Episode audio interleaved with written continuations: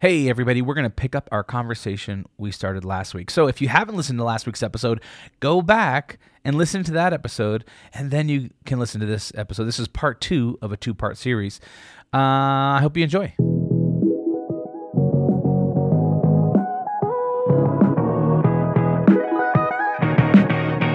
Welcome to the Friday Habit with Mark Labriola and Benjamin Manley. The Friday Habit is for small business owners, freelancers, and creatives who are ready to take their business to the next level. Join us as we discover how to apply the strategies we learned to grow our businesses, make more money, and live every day like it's Friday.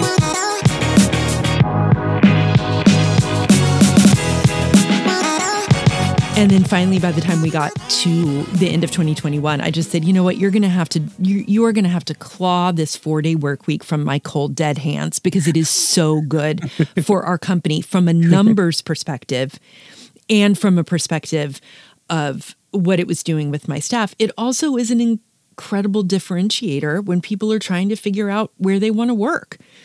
It's a mm-hmm. really big value add. It's a huge reason when I do my annual conversations with every member of my staff. I get one on one with everybody. And the number one thing that they will say when I ask, like, how would you convince someone to work at Here Comes the Guide? What's the, you know, what's kind of the first thing that pops in your mind? Well, they're like, the, I mean, obviously the four day work week is a huge thing. There's a lot of other things, but that's huge.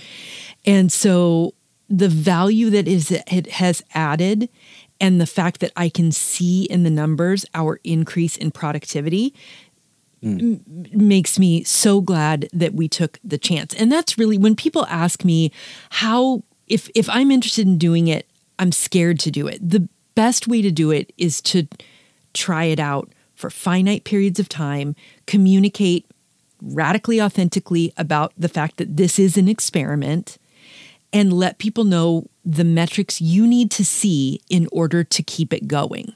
Like radical authenticity and transparency with all of my staff. They're all owners. So I treat them like adults and say, look, we either if if we hit this, we'll keep doing it. If it doesn't work, we're going to go back to the way you know it worked before. And and everyone decided, you know what, we really want to make this work. Do you have anybody monitoring your email or phone on Fridays just in case? Like, do you have anybody that does that and like switch their fourth day to a different day? Or you just say, hey, you know, we're closed on Fridays? Yeah, we make a really big deal at Here Comes the Guide about our core values and about how we run our company and how it's different than a lot of companies. And so all of us have really strong out of office messages that just say, you know, you've reached us on Friday and guess what? We work a four day work week and here's why.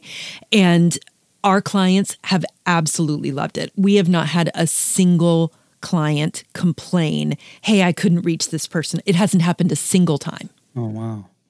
Love that. That's pretty cool. What um so the other thing with you you have the 4-day work week and then is it right that you guys also are fully remote? Yes, we've been fully remote since 2016. Yeah. Okay, so that's interesting too. It, at some point, like up until then, you had a physical space in somewhere in California that like we was did. an office that everyone went into every day. Well, we had been moving towards being remote for a long time, so we had had employees who'd started with us in Berkeley, and then you know one of them had, you know, their husband took a job at a big university. Another one, their husband was in the military and they needed to move, but they didn't want to leave. Here comes the guide.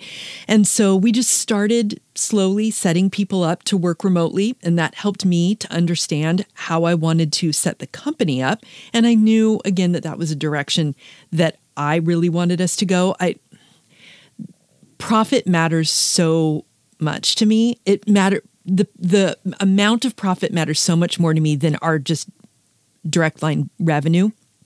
And so the overhead that we were paying for that office just to come in to the office it just made absolutely no sense to me.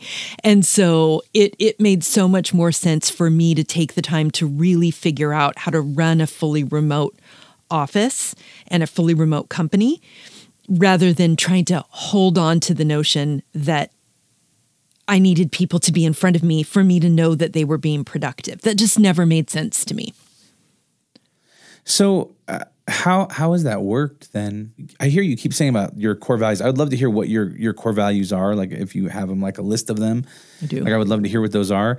And then I guess it, it almost breaks my brain to think like, all right, well, how do you create like culture and all these other kind of things if you aren't physically with those other people, right? If you're not getting lunch once a week or you know stopping by someone's office and chatting for you know 30 minutes or whatever like you know how, how do you how do you build that culture and it sounds like i mean you've been doing that for since 2016 which is you know crazy too Right. So there are a lot of things that go into building a culture of connectedness. And so the first thing I would say, whether it's how do you hire people who are going to work hard enough to make a four day work week work? Or how do you hire people who are going to work well remotely? Or how do you hire people to, to have that core connectedness? And I think it all goes back to who you hire. We hire for the skills and abilities that that and and natural proclivities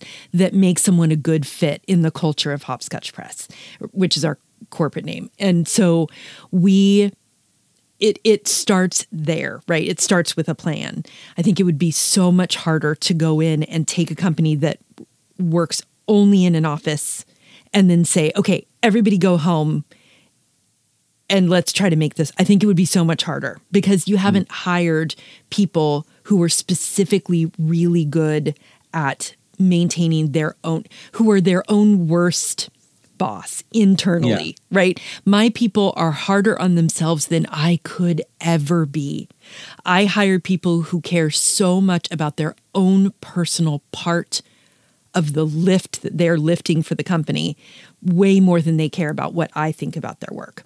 Okay, so then what are what are some of those questions that you ask, you know, when someone when you're interviewing somebody to find out if they have that particular, you know, work value? You mentioned the Enneagram 1.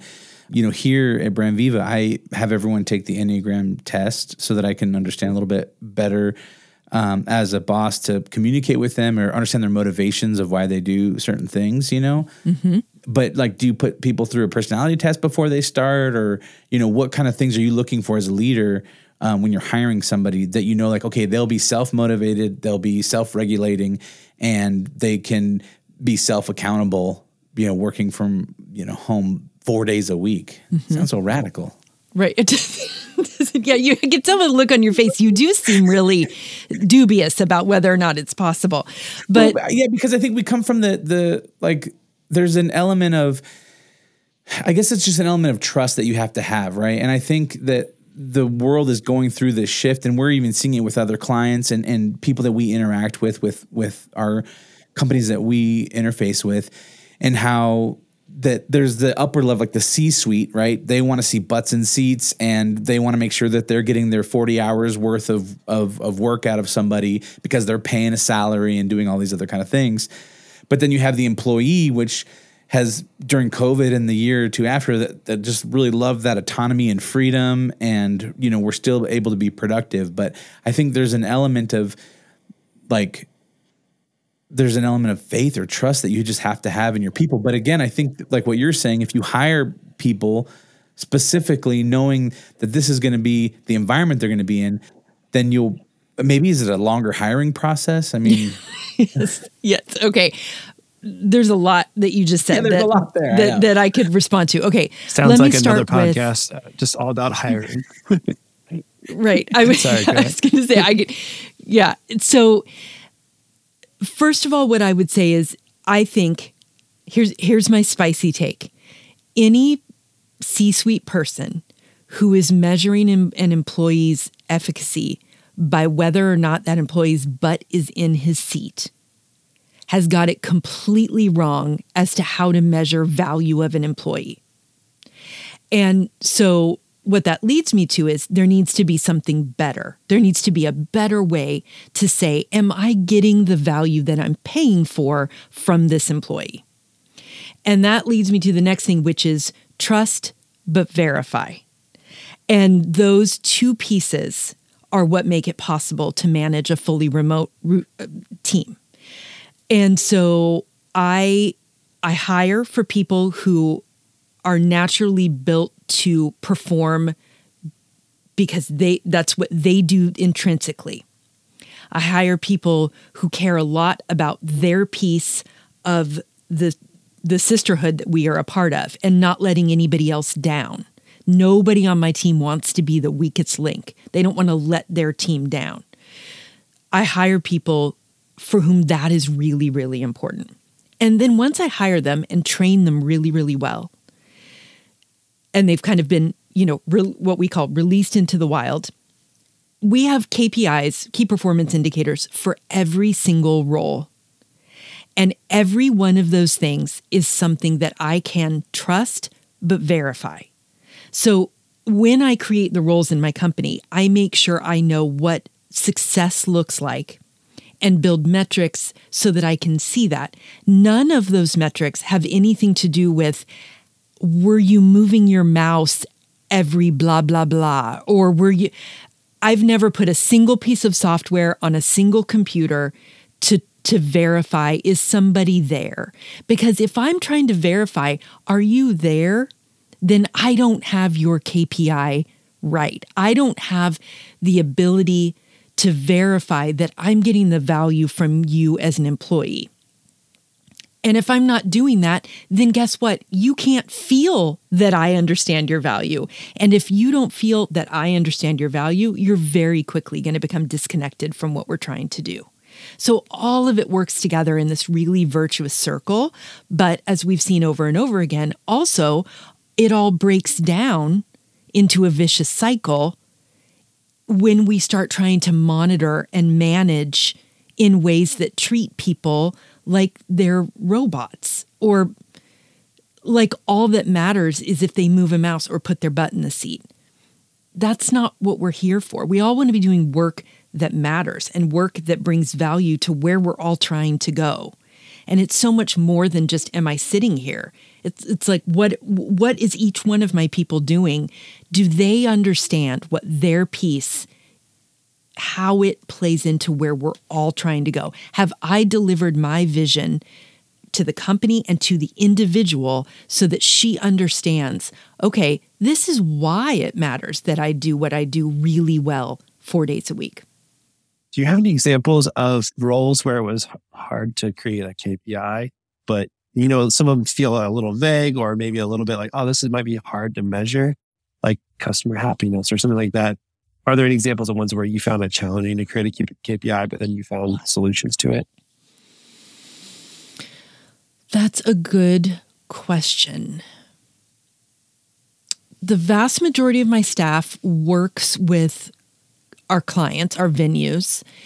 Our leadership team probably would fall into that category. The we have I have a small leadership team of, of just six, but we are in a tremendous amount of communication with each other, and also we have I don't know. Have you guys ever heard of the op, the business operating system called Traction?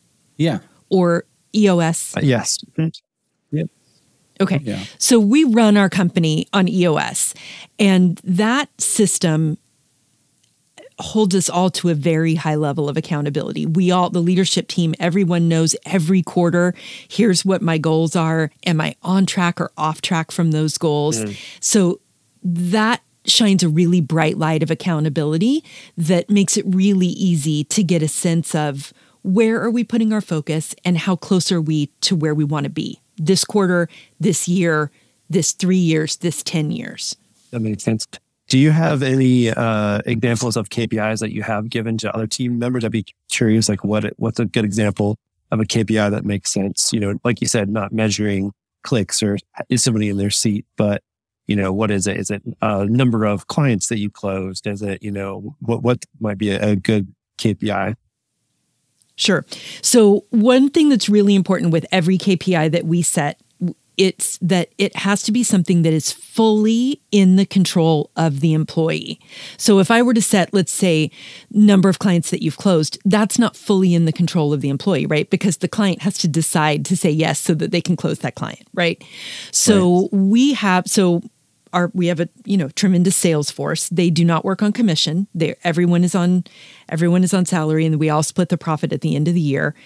And so they are tasked with not working a certain number of hours. They're tasked with making sure that they have that they're doing a set number of reaches every day. That might be by email, that might be on the phone, that might be using a, a tool called Loom that we use a lot to to put video with a, an, a presentation. And each one of those reaches, they're fully in control of how many of those they do in a day, right? They're reaching out to the client. So we measure efficacy in how many of the we we have set numbers and it's based on a lot of different things. It's a very bespoke we have a very bespoke way of setting those KPIs based on their area, based on their client count. There's any number of of things that go into that. And so we're measuring are they do are they getting to the number of reaches that we want and are those reaches high enough quality are they the way we want to sell to our clients that's a those are two examples of a kpi for for one of our salespeople for example so it's measurable and it's fully in their control. Makes a lot of sense. Yeah, it, it does, really. Okay, so you just mentioned that none of your salespeople are on commission. They're, right. They're the straight salary. Yep. That's also interesting. I'm just uh, blowing your mind right and left, Mark. I know, seriously. It's like, like I was like, wait a second, how do you, how are you doing this?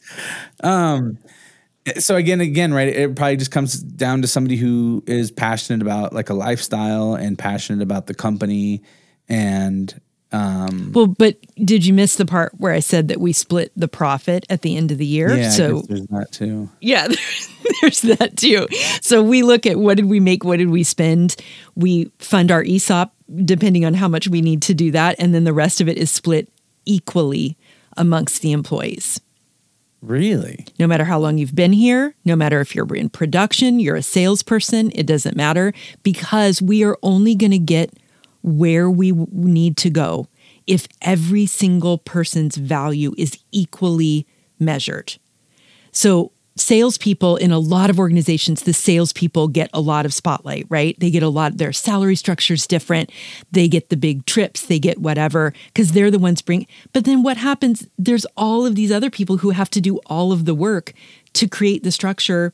Right. To give the value to the client. So we weigh everything completely equally. We're all owners, so we split the profit equally. That makes sense. And I like that simplicity too. Yeah. yeah, it does. It makes it very like simple. It's hard to argue against that being fair. Yeah, it's very cool. yeah. Exactly right. So, um, I'd love to go back to your to your values, and then just hearing how you maintain a culture. You know, being fully remote. You know, are you like hopping on big Zoom calls once a week with everybody and giving them the rah rah and you know whatnot, or what, what does that look like?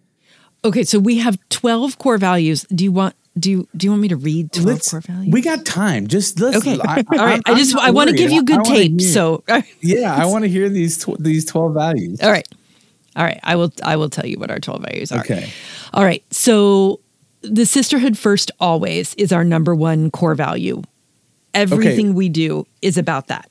Okay, I'm going to pause right here. I'm going to stop you just because one question, you because you kind of have alluded to this, the sisterhood. Okay, yep. So you're a fully uh, female-owned and run company. Mm-hmm.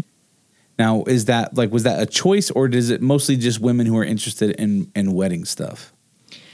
I think it started out that way, and now it's become a choice. Okay.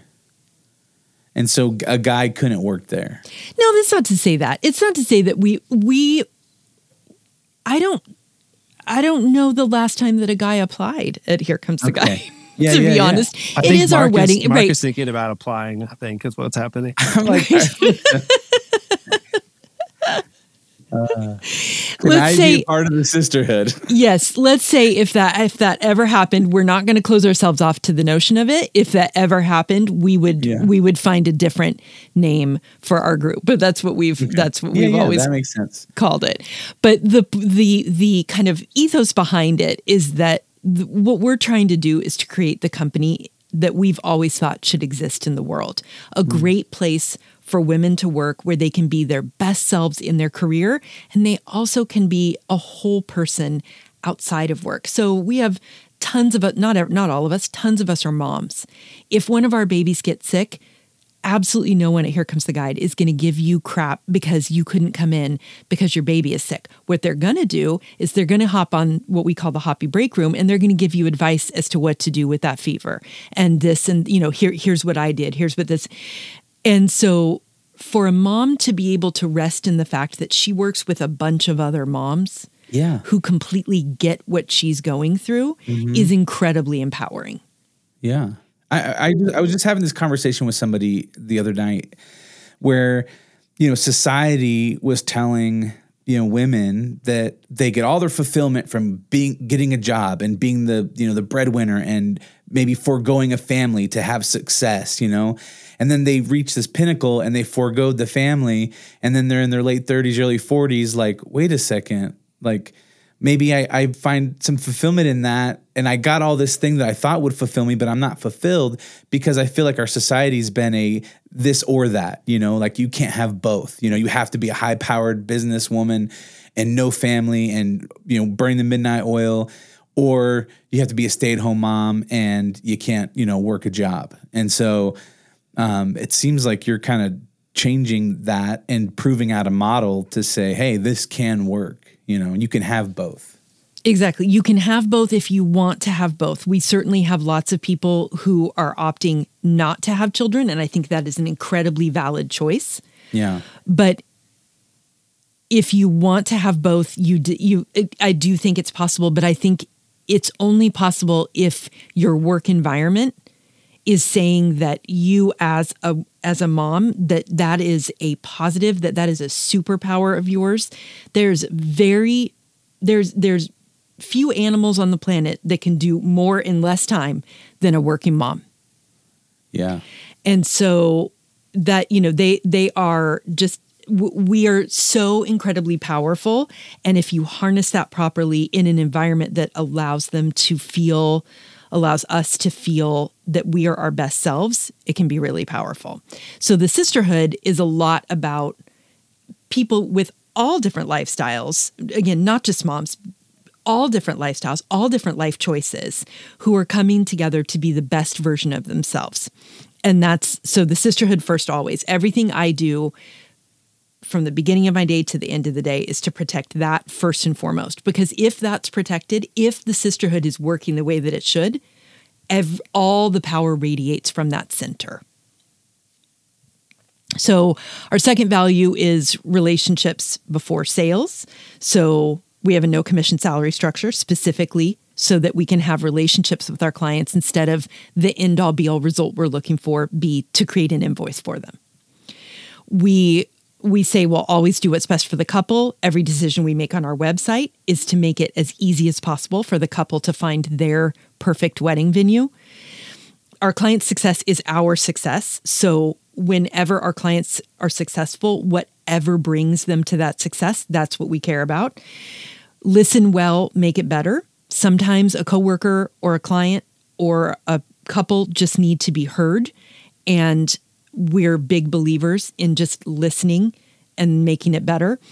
We say laugh often and wear yoga pants anytime you feel like it. You can be powerful in Vuori joggers, just like you can in a power suit. Uh, don't meet goals, exceed them. We're incredibly goal driven. Everything is figure outable. We've talked about that one. Work life balance makes good business sense. We've talked a lot about that.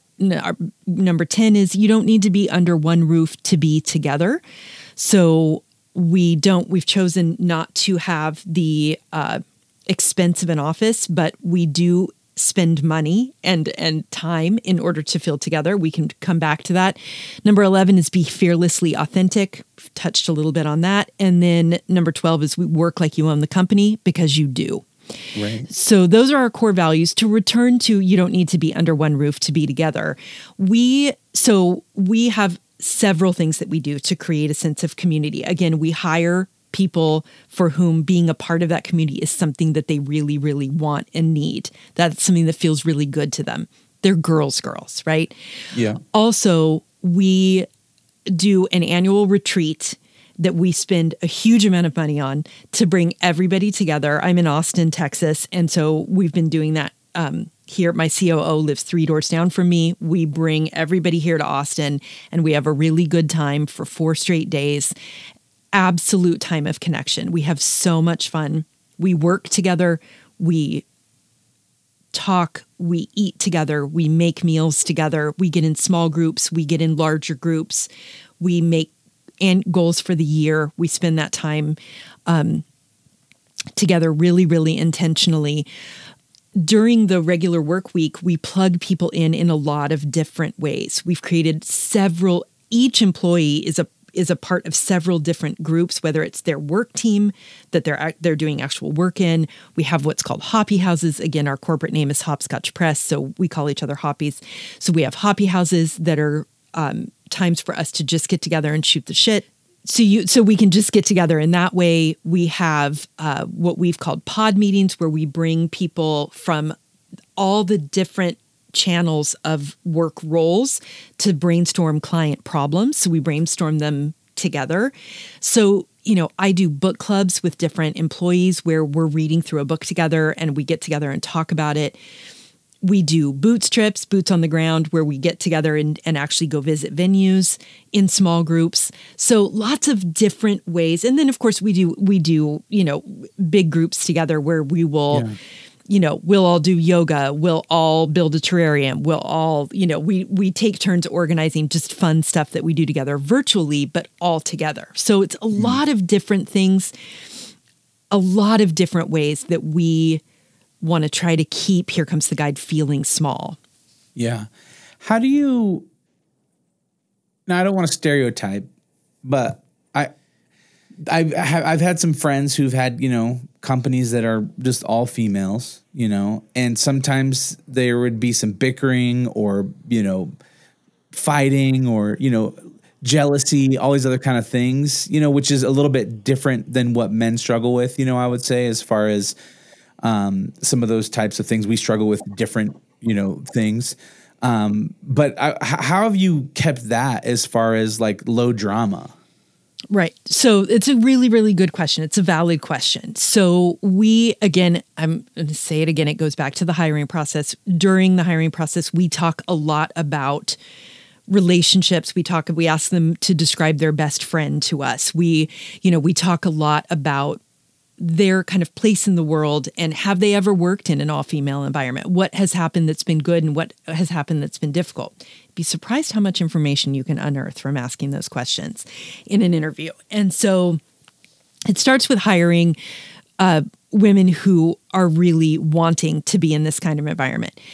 And then during the interview process and all during the training process, we say over and over again, there are two ways to get fired immediately at Hopscotch Press. And I mean immediately. There are other ways to, you know, maybe you need some work on this and warning. we rehabilitate. We get a, you know, we're going through a process. There are two ways to get fired immediately. Number one, lie to me a single time. That'll get you fired. Number two, create any kind of drama. You will be fired immediately. Wow. It is my number one role as CEO of Here Comes the Guide to make sure that threat is always ready, willing, and able to be fired on. So that. And have you had to act on that? I have. Wow. There is. So we talk a lot about what drama looks like. We talk a lot about what constructive in a constructive relationship how to work through conflict because every relationship every relationship has conflict. That's normal. What's important is that we have responsible conflict conflict resolution that means we are baking into the sisterhood instead of taking from the sisterhood. Mm. and so we talk a lot and get really specific about what that looks like so that there's not a sense of like I had no idea that that was going to get me fired. Like we get really, really right. granular, granular. We get really clear because it is the slipperiest of slopes. Right. It is the yeah. slip. If I let even a little bit of it happen, we'll lose it. I I love that so much. I literally have never thought about that being a fireable offense. I don't think people would ever think of that being a fireable offense, but that is probably one of the smartest things you could do to keep your culture solid. Like that is such a good idea. Yeah, it, it's it it absolutely is the glue that holds us together because hmm. what it means is we have a group of people who always assume positive intent on the part of their sisters, right? They always assume positive intent. And they always take enough responsibility to say, hey, we need to talk a little bit more about what happened because I'm kind of having some feelings about it and we need to talk it through and we need mm-hmm. to be radically authentic with each other about how we're feeling. 99% of stuff can get dealt that way. If it can't, then their other option is to come to me and to say, hey, th- this work dynamic or this situation, I'm having some issue. That's okay too. What's not okay is to go to another person and start talking about it. Yeah, that's that's really good. And with a team of, you know, like you said, like 42 people, I could see that getting out of control, you know, easily when, yeah, if you just start talking bad about somebody or whatever it might be, that's, that's such a good way to handle it. Mm. Yeah. So how long is your onboarding and hiring like process? Like how many interviews does somebody go through? And then like, what does that onboarding look like? Right. So it's a, an it's it's an application process online followed by a phone conversation followed by three video interviews and then there's three different kinds of testing within that. It's like harder to get into like stanford or harder to get into to to uh here you know here comes the guide than it is to get into stanford or like some ivy league school.